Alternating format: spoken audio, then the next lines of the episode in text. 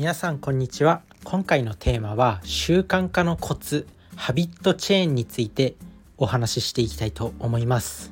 習慣って最近なんか流行ってますよね。本屋さんとかに行っても習慣が10割とか習慣化大全とか習慣化するための技術みたいなそういった本が結構並んでて習慣化が大事なんだっていうことが結構言われるようになってきています。まあもちろんそれはそうで人間の行動ってほとんどが習慣なんですよね。なのでその習慣を変えることができれば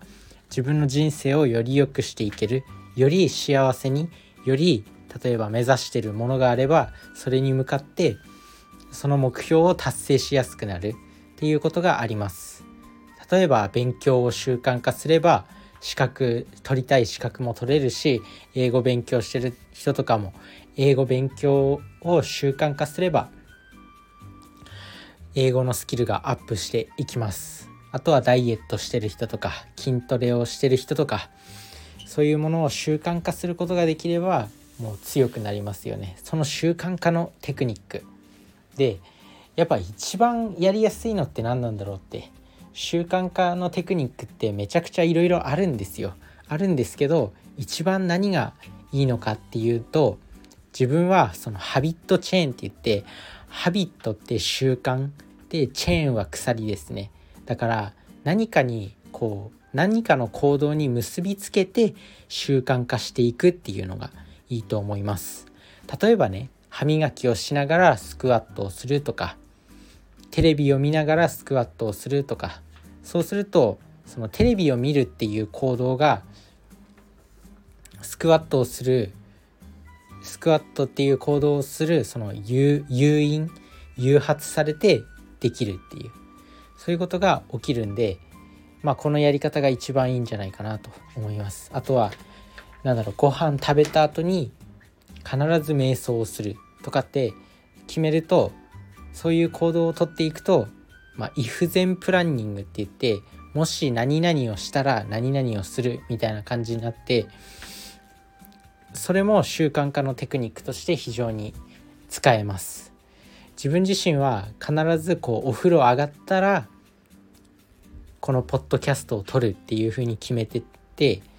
まあこれが非常に習慣化しやすいテクニックですね。あとはこのポッドキャストを撮った後にご飯を食べる。っていう風に続いていきますどんどん習慣が。で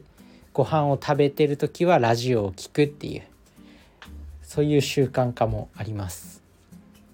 あとは朝起きたら必ずコップ1杯の水を飲むとかってそういった何かの行動にこう結びつけていくハビットをチェーンさせていくっていうのがこの習慣化に重要で多分これもおそらくほとんどみんなが皆さんが結構やってることでもあると思います。もちろん朝起きたら水必ず飲む人もいると思うしそういうのをもっとなんだろう自分の達成したい行動に落とし込んでいく、まあ、勉強だったら仕事から帰ってきてご飯を食べた後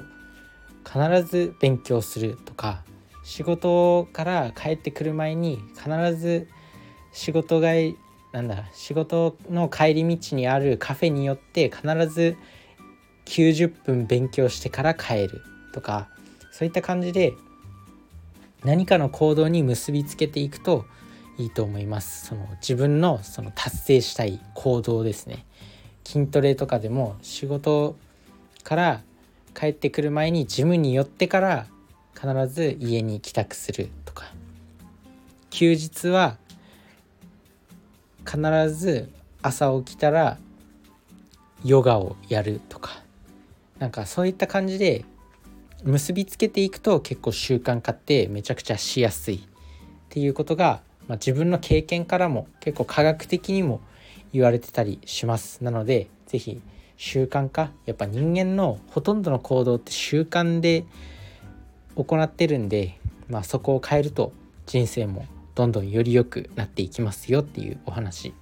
まあ、是非日常の生活に取り入れてみてください、まあ、普段やってるとは思うんですけどやっぱその自分の達成したい行動にそれを落とし込めるか勉強運動英語の勉強とかあとはなんだダイエットとかそういう自分の達成したい行動をぜひ習慣化させるためにこのこのテクニックを使ってみてください。それじゃあねバイバーイ